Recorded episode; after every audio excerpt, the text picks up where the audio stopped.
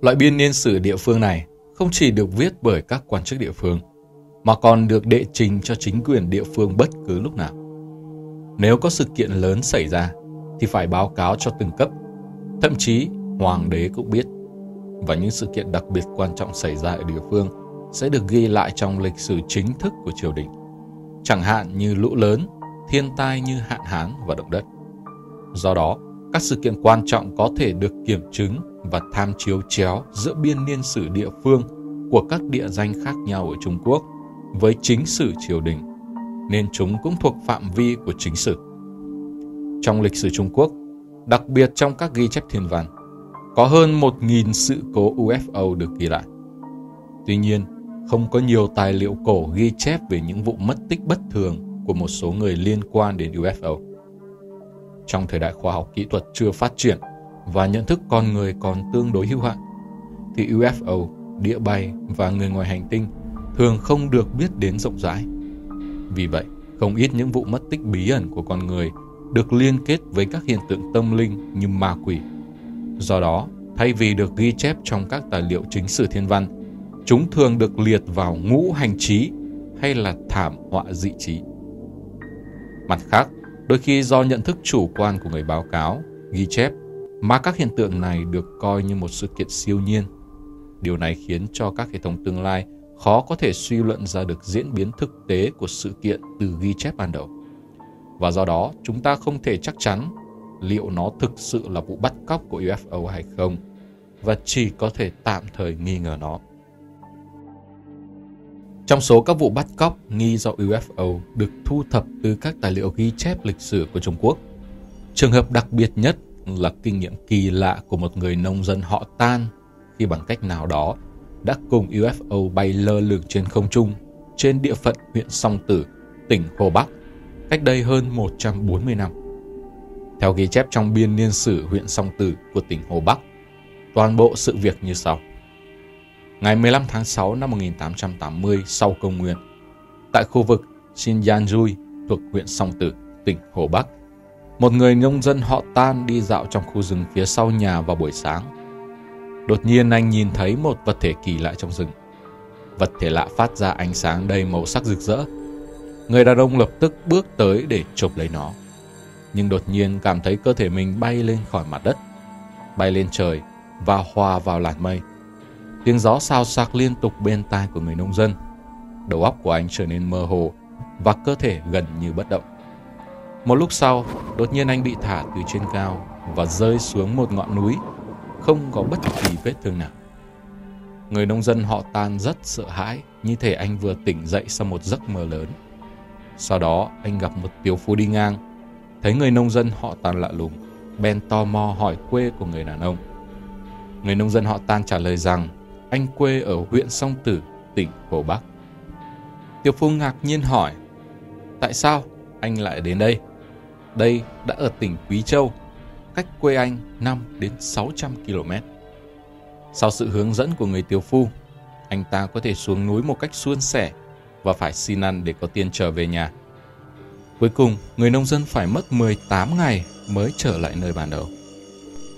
Đây là sự cố UFO tiêu biểu nhất trong lịch sử Trung Quốc. Mặc dù người nông dân không bị người ngoài hành tinh lên kế hoạch bắt cóc, mà đã chủ động bắt UFO.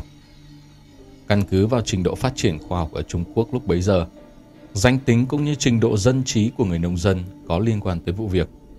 Anh ta không thêm thắt các lời khai liên quan đến thần, ma hay quái vật, nhưng nói một cách trung thực rằng anh ta bị UFO kéo bay lên không trung và hạ cánh xuống một tỉnh khác cách đó 5 hoặc 600 dặm. Điều này càng làm tăng thêm tính xác thực của sự việc, rất đáng tham khảo và có giá trị thảo luận. Máy bay có người lái hiện đại được phát minh bởi anh em nhà Wright người Anh vào năm 1930. Vì vậy vào thời điểm xảy ra bí ẩn bắt cóc UFO ở Trung Quốc vào năm 1880, trên thế giới không hề có vật thể bay có người lái nào đủ nhanh do con người phát minh ra. Trung Quốc cũng sẽ không có. Theo mô tả trong hồ sơ gốc, đối tượng có thể không đi vào bên trong UFO mà chỉ bám vào bên ngoài và vô tình bị đưa lên cao.